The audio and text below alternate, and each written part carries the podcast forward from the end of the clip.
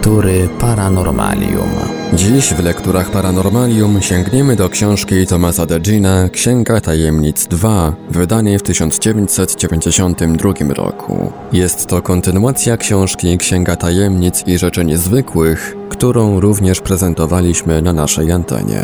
Ciekawie ujęty zbiór zagadkowych zdarzeń i rzeczy niezwykłych. Domy widma, studnia z nieznanego metalu, potwory z Akambaro, tajemnica ludzi w czerni, żywe dinozaury, nawiedzona plebania, niesamowite obiekty podwodne, elektryczny duch z Rosenheim oraz kilkadziesiąt innych niepokojących i tajemniczych faktów. Książkę na naszej antenie prezentujemy w odcinkach w całości. Zagadka kopców Mima H.P. Lovecraft i inni autorzy powieści fantastycznych stworzyli legendę o sztucznych wzgórzach w Ameryce, uważanych za miejsca przejścia do innego, nieznanego świata. Abstrahując od powieściopisarstwa, trzeba zauważyć, że podobne wzgórza znajdują się w Rosji, Mongolii i Chinach. Czym są i skąd się wzięły? Czy są zjawiskiem naturalnym, czy może wytworem jakiejś zaginionej cywilizacji? Niedaleko południowego cypla Puget Sound w stanie Waszyngton na przestrzeni kilkudziesięciu hektarów ciągną się pasma dziwnych kopców. Postawiono wiele hipotez mających wyjaśnić ich pochodzenie. Na przykład, pierwsza były wzniesione przez ludzi prehistorycznych, druga zostały utworzone przez olbrzymie ryby w okresie, kiedy prerie były zalane wodą. Trzecia są to ogromne mrowiska. Czwarta zostały usypane przez wiewiórkowate gryzonie rejące zwane goferami. Jeśli spojrzy się z góry z dobrego punktu obserwacyjnego na skraju jednej z prerii, zobaczy się tysiące idealnie symetrycznych pagórków, które wyłaniają się z ziemi jak potężne w połowie zakopane bryły. W niektórych miejscach znajduje się około 10 tysięcy tych wzgórz na kilometrze kwadratowym terenu. Największe z nich sięgają od 2 do 2,5 metra wysokości, a najmniejsze są tylko ledwie widocznymi garbami. Mogą mieć od 1,80 m do 20 metrów średnicy. Im są większe, tym bardziej wydają się symetryczne. Wszystkie wzgórza w danym sektorze mają w przybliżeniu jednakową wysokość. Kopce te zaczęły budzić niepokój, odkąd amerykańska ekspedycja naukowa pod dowództwem kapitana fregaty Charlesa Wilkesa weszła do Puget Sound w roku 1841. Sądząc, że są to starożytne kurhany nagrobne, Wilkes kazał rozkopać jeden z nich. Nie znaleziono tam ani jednej kości. Polecił więc rozkopać dwa inne, lecz również tam nie znalazł żadnych szkieletów. Od tego czasu otwarto setki kopców, lecz nikt nie znalazł najmniejszego śladu wskazującego, że w ich budowie miały udział jakieś ludzkie istoty. Obszar, na którym wznoszą się pagórki sprawiające najsilniejsze wrażenie, został nazwany prerią Mima, stąd też pochodzi nazwa wzgórz. Słowo Mima wywodzi się z języka Chinook, a jego znaczenie wiąże się ze śmiercią i grzebaniem zmarłych. Jednakże nie znamy żadnej legendy indyjskiej, która mogłaby wyjaśnić pochodzenie tych kopców. Jedno z najmniej wiarygodnych wyjaśnień przedstawił pewien wybitny skądinąd uczony Louis Agassiz. Po obejrzeniu rysunków wzgórz i wysłuchaniu opowieści o nich oświadczył, że są to prawdopodobnie gniazda ryb z rodzaju moxostoma, zbudowane w okresie, kiedy stepy znajdowały się pod wodą. Pomijając wszystkie inne wątpliwości, trzeba stwierdzić, że prerie stanu Waszyngton nigdy nie były zalane słodką wodą, zaś pod słoną wodą polodowcową znajdowały się przez bardzo krótki okres. Przez pewien czas popularność zyskała teoria, według której kopce były mrowiskami. Wielka czarna mrówka, Fornica sanguinea, żyje w rzadko rozsianych skupiskach drzew iglastych w pobliżu prerii. Gniazda, które buduje, zrobione są z sosnowych igieł lub gałązek i często osiągają 1,5 metra wysokości. Nie trudno wyobrazić sobie jakiś starożytny gatunek mrówki budującej ze żwiru i mułu jeszcze większe kopce. Teoria ta upadła jednak, kiedy we wnętrzu wielu pagórków Mima znaleziono kamienie i duże głazy. Powstała też teoria, która przypisuje pofałdowanie terenu działalności gryzoni goferowatych. Wysunął ją najpierw w roku 1941 Walter Darkist podczas sporządzenia wykazu ssaków z południowych terenów stanu Waszyngton.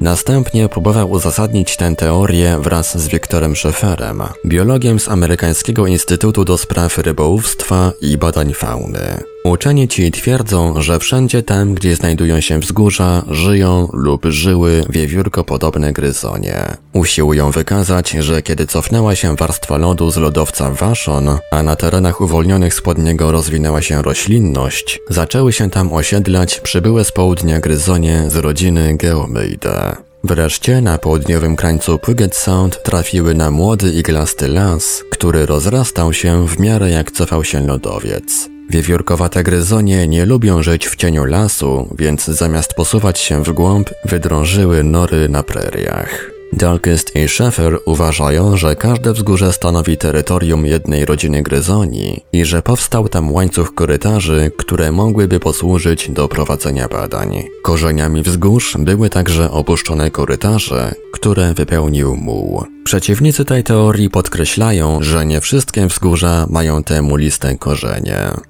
Pewien geolog napisał ponadto, w wyniku szczegółowych poszukiwań wydobyto z wnętrza wzgórz 50 wielkich kamieni. Średnica tych kamieni waha się od 5 do 50 cm, a wiele z nich znaleziono bardzo wysoko nad podstawą kopca. Koniec cytatu. Powstaje więc pytanie, jak mały gryzoń mógł dopchać kamień wielkości piłki nożnej aż na szczyt swojego gniazda? Niektórzy ludzie twierdzą, że wzgórza powiększają się. Rolnicy z tych okolic mówią o tym od kilkudziesięciu lat. Tajemnica kopców z prerii Mima czeka na wyjaśnienie.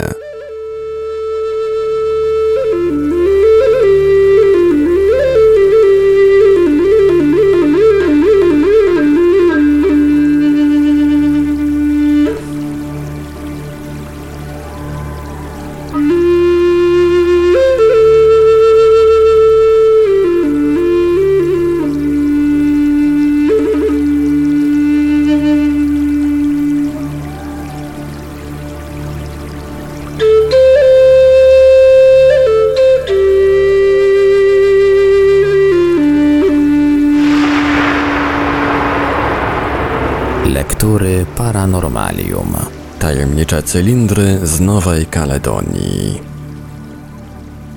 Jedno z najbardziej niepokojących i intrygujących tajemnic, na którą natrafili archeologowie w ostatnich latach, było odkrycie na Nowej Kaledonii i na sąsiedniej wyspie Ile niezwykłych cylindrów z zaprawy wapiennej. Wydaje się, że nie są one pochodzenia naturalnego, a ich przypuszczalny wiek jest o wiele starszy od wszystkich poznanych dotąd cementów wytwarzanych przez człowieka. Cylindry znalezione przez M. Chevaliera z Muzeum Nowej Kaledonii w Nomea, stolica wyspy, mają wymiary od 1 do 1,75 metra średnicy na 1 do 2,5 metra wysokości. Zrobione są z bardzo twardej i jednorodnej zaprawy wapiennej zawierającej kawałki muszli, których datowanie metodą węgla radioaktywnego wynosi od 5120 do 10950 roku przed naszą erą. Nawet data najbliższa naszym czasom jest wcześniejsza o jakieś 3000 lat od epoki, w której, jak się ocenia, człowiek dotarł do południowo-zachodniego Pacyfiku, przybywając z obszaru Indonezji.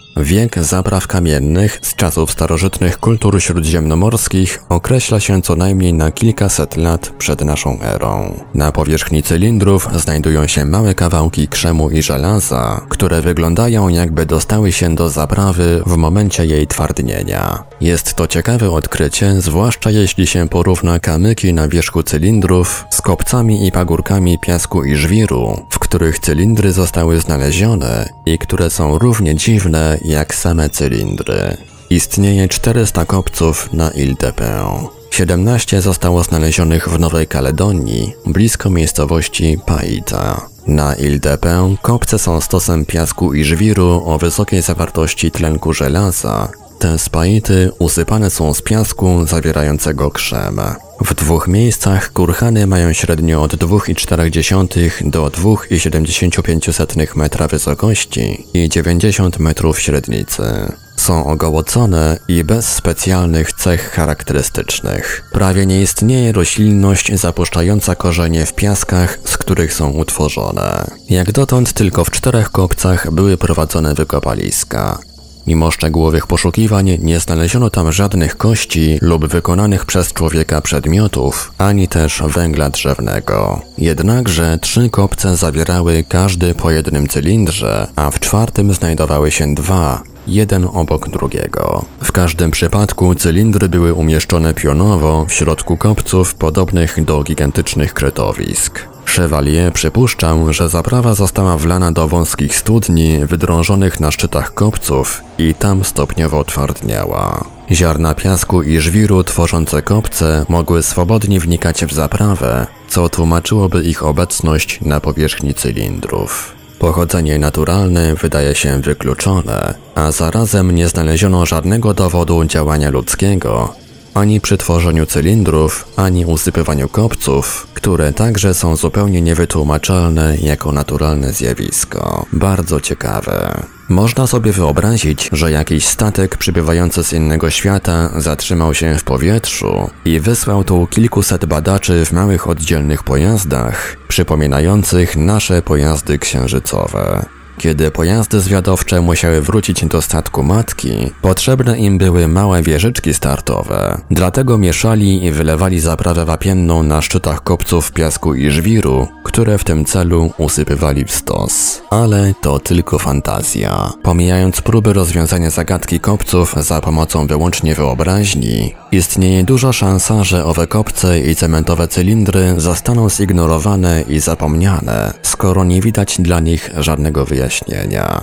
Zostaną zapomniane albo zburzone, jeśli zostanie uruchomiona w tych stronach budowa jakiegoś lotniska czy inne wielkie przedsięwzięcie. Nowa Kaledonia stała się bazą dla niezwykle ważnych dla Ameryki zgrupowań sił wojskowych w czasie wojny na Pacyfiku i jej strategiczne położenie czyni bardzo realną możliwość rozbudowy na jej terenach infrastruktury lotniczej, cywilnej czy wojskowej. Można wskazać na pewne podobieństwo cylindrów z Nowej Kaledonii do dziwnych, zwieńczonych czapkami słupów kamiennych z wyspy Tinian na Marianach, odległych o wiele tysięcy kilometrów na północny zachód. W kwietniu 1819 roku francuska wyprawa naukowa pod dowództwem kapitana Louis Claude de Freycinet przybyła na fregacie Uranie do Tinian, gdzie zwiedziła osobliwe miejsce. Pośrodku bujnej roślinności krzewiącej się dookoła znajdował się obszar pozbawiony zieleni, na którym stał podwójny rząd kamiennych słupów. Każdy słup o wysokości około 4,5 metra zwieńczony był ogromnym, wygładzonym przez wodę półkolistym kamieniem, który gładkim bokiem opierał się na jego szczycie. O ile same słupy były zachowane w dobrym stanie, a ich boki i kwadratowe narożniki ledwie dotknięte erozją, o tyle wielkie otoczaki,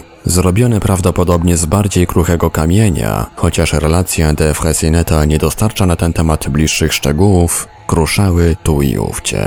Uczeni francuscy zadawali sobie pytanie, czy słupy podtrzymywały niegdyś dach lub taras, lecz nie mogli znaleźć najmniejszego śladu czegoś podobnego. Najbardziej intrygowała ich jałowość gleby i rzadkość występowania trawy dookoła słupów. Ponieważ, na ile mogli to stwierdzić, gleba była tutaj równie żyzna jak ta, na której rozrastała się bujnie dżungla kilka kilometrów wokół. Dlaczego nie było roślinności na terenie budowli? Tinian przechodziła kolejno pod panowanie hiszpańskie, niemieckie i japońskie, aż do przybycia marynarki amerykańskiej w 1944 roku i żadna z tych władz nie zachęciła do prowadzenia tam badań naukowych. Nie można też natrafić na żadne opisy czy informacje dotyczące tych dziwnych kamiennych słupów. Można przypuszczać, iż jeśli nawet jeszcze istniały w 1944 roku, to zostały zburzone w trakcie ostrych walk, które nastąpiły po wyokrętowaniu amerykańskich załóg, zanim wyspa została zdobyta i przekształcona w bazę, z której latające fortece B-29 prowadziły swe niszczycielskie ataki na Japonię.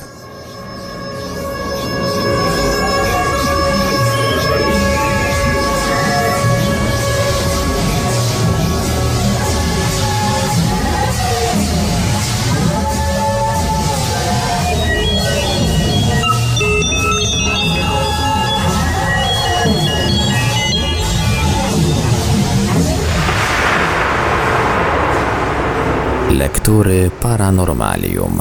Tajemnicze kopalnie miedzi. Świat starożytny poprzecinany był drogami, którymi transportowano metale. Najbardziej znana była droga, którą szły transporty cyny z brytyjskiej Kornwalii aż na Kretę. Mniej znana była droga, którą przewożono złoto z kopalni króla Salomona gdzieś w Afryce aż do Jerozolimy. Istniały też stałe trasy przewozu obsydianu z Armenii do Hiszpanii oraz ród uranu z Kornwalii na Kretę.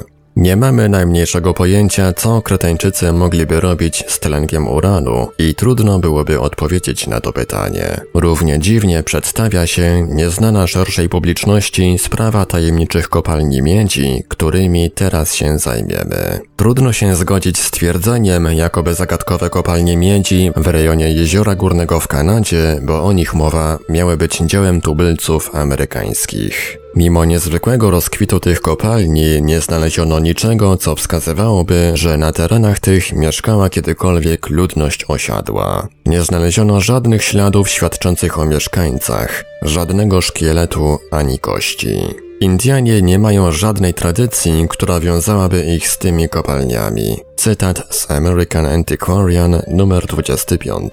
Najwyraźniej ktoś pływał do Ameryki, aby wydobywać tam miedź. Czyżby żeglarze greccy 5 lub 6 tysięcy lat temu przepływali Atlantyk i wracali szlakiem wielkich jezior po wydobyciu miedzi w północnym Michigan? Dr Ayler Hendrickson, profesor geologii w Carleton College w Northfield w Minnesocie, twierdzi, iż nie byłby zbytnio zaskoczony, gdyby się okazało, że pewna część starogradzkiej miedzi pochodzi z okolic Jeziora Górnego. Istnieje wiele powodów, by przypuszczać, że 5 czy 6 tysięcy lat temu jakaś wysoko rozwinięta cywilizacja wydobywała stamtąd miedź. Obszary te nazywane są Michigan Copper Country, krainą miedzi i ciągną się od półwyspu Keweenaw do Ile Royale. Przez wiele lat, jeszcze w ostatnich czasach, tereny Keweenaw dostarczały światu olbrzymich ilości tego metalu. Szyby prymitywnych kopalni zaobserwowano na tych terenach już w niedługim czasie po przybyciu tu pierwszych białych ludzi. Znajduje się tam co najmniej 5000 tych szybów. Niektóre są niewielkie. Długość największych waha się od 10 do 12 metrów. Ich głębokość wynosi nieco mniej niż 3 metry. Ta kraina miedzi jest wyjątkowa z tego względu, że jest to jedyne miejsce na świecie, gdzie znajdują się olbrzymie złoża miedzi rodzimej, to znaczy bryłek i dużych kawałków czystego metalu. Zazwyczaj miedź jest zmieszana z innymi składnikami i minerał musi być oczyszczony, aby wydzielić zeń metal. Dla człowieka pierwotnego miedź rodzima była chyba najbardziej pożądana. Nie potrzeba jej było oczyszczać i dawała się przekształcać za pomocą młotka na narzędzia i albo też po połączeniu z cyną tworzyła brąz. Ilość miedzi wydobytej z około 5000 szybów kopalnianych waha się między 45 tysięcy a 225 tysięcy ton.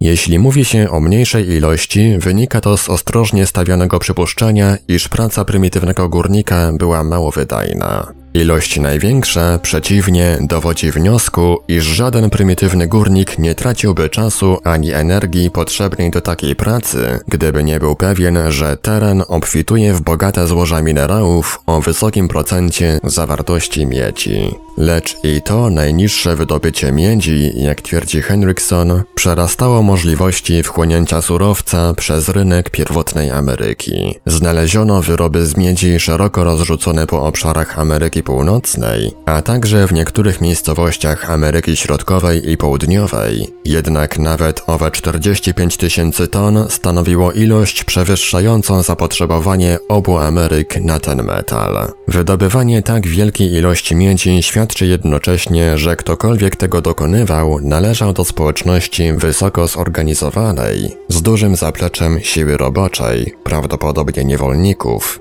i to efektywnie wykorzystywanej. Henrikson stawia hipotezę, jakoby ludzie, którzy wydobywali miedź, nie byli tubylcami północnoamerykańskimi i jakoby przybyli z innych stron. Przyznaje on, że ta hipoteza nie ma żadnych podstaw, na których mogłaby się oprzeć, lecz jeśli owa praca wydobywcza była wykonywana przez jedną z cywilizacji amerykańskich, powinno się uznać, iż został znaleziony dowód istnienia cywilizacji o wiele bardziej rozwiniętej niż można było przypuszczać. Fakt, że nie odkryto grobów i nie znaleziono śladów zamieszkiwania tam ludzi, umacnia pogląd, iż miedzi nie wydobywali mieszkańcy okolic jeziora górnego. Na wydobycie choćby 45 tysięcy ton potrzeba by było albo bardzo wielu robotników pracujących w okresie względnie krótkim, albo mniej, ale wykonujących pracę przez bardzo długi czas. W jednym i w drugim przypadku powinny znajdować się tam groby, chyba że zmarli byli wywożeni gdzie indziej, a także musiałyby zostać jakieś ślady stałego zamieszkiwania tam ludzi, jeśli miało ono miejsce. Określenie wieku epoki, w której dokonano wydobycia miedzi na 5 czy 6 tysięcy lat wydaje się trafne. Liczby te pochodzą z badania metodą C14 węgla drzewnego znalezionego w szybach pod grubymi zwałami miedzi, które zostały wyrzucone na zbocze wyrobiska i pod którymi rozpalano ogień, żeby je zmiękczył, by móc rozbić je na kawałki. Skoro to nie amerykańscy tubylcy wydobywali miedź, to kto? Pytanie to pozostaje bez odpowiedzi. Najbardziej prawdopodobna wydawałaby się sugestia, że byli to Grecy. Grecja była krajem ubogim w bogactwa mineralne, miała bardzo mało miedzi i nie posiadała wcale cyny. Cyna, używana do wyrobu europejskiego brązu, pochodziła, jak wiemy, przede wszystkim z Kornwalii. Aby jednak stać się potęgą światową, starożytna Grecja potrzebowała miedzi. Skąd wzięła miedź? Cypr posiada jej złoża, ale w postaci minerałów. Trzeba oczyszczać je, żeby wydzielić z nich metal. Równie dobrze miedź mogła zostać dostarczona z Afryki Północnej, lecz brak jakiejkolwiek wskazówki, że tak właśnie było. Tak więc ludzie z epoki brązu albo posiadali lepszą technologię niż kiedykolwiek przypuszczano, albo też mieli dostęp do miedzi rodzimej a jedynym znanym miejscem, skąd można czerpać wielkie jej ilości, są okolice jeziora Górnego. Miedź rodzima jest tak czysta, że niejednokrotnie w jej skład wchodzi jedynie jedna dziesięciotysięczna część innych pierwiastków stanowiących zanieczyszczenia. I właśnie te zanieczyszczenia stanowią decydujący czynnik przy identyfikacji pochodzenia miedzi. Ponadto, biorąc pod uwagę fakt, że każda bryła miedzi znajdowała się pierwotnie w innym otoczeniu chemicznym, można stwierdzić, iż każde złoże ma swoje własne cechy, dzięki którym można odkryć tajemnicę pochodzenia miedzi w starożytnych, oczywiście i współczesnych wyrobach. Tak więc, badając dawne wyroby z brązu i miedzi, można wykryć, skąd wydobyto użyty do ich wyrobu metal. Jeśli więc okaże się, że miedź z Michigan powędrowała do wszystkich innych krajów starożytnego świata, stwierdzenie to przyprawi o zawrót głowy wszystkich dyfuzjonistów. Lecz pozostaje jeszcze pytanie, kto ją wydobył. Inter-American Newsletter z listopada roku 1970, który zamieścił informacje o owych tajemniczych kopalniach, Podaje, że tak potworne ilości miedzi przy użyciu techniki sprzed kilku tysięcy lat można by wydobyć, posługując się dziesięcioma tysiącami ludzi przez tysiąc lat. Kolumb odkrył Amerykę zaledwie kilkaset lat temu. Jeśli miedź wydobywano w piątym lub szóstym tysiącleciu przed nową erą, jak wskazują datowania metodą węgla radioaktywnego, znaczy to, że 8 tysięcy lat temu musiała istnieć jakaś wysoko rozwinięta cywilizacja, zdolna nie tylko do przepłynięcia Atlantyku, ale i transportu olbrzymich ilości tego metalu. Według naszej obecnej wiedzy ludzie sprzed 8000 lat nie byli zdolni do takich wyczynów. Może więc Atlantyda. Ale według legendy owa hipotetyczna cywilizacja została przez jakiś żywioł starta z powierzchni Ziemi parę tysięcy lat wcześniej. A może sprawcą owej zagadki jest tajemnicza kultura, która według Hapgooda kilka tysięcy lat temu stworzyła kartografię świata, tak zwane mapy Piri Reisa i inne niemożliwe mapy. A jeśli tej miedzi nie znajdzie się nigdzie na świecie, kto zatem ją wydobywał, zabrał i dokąd?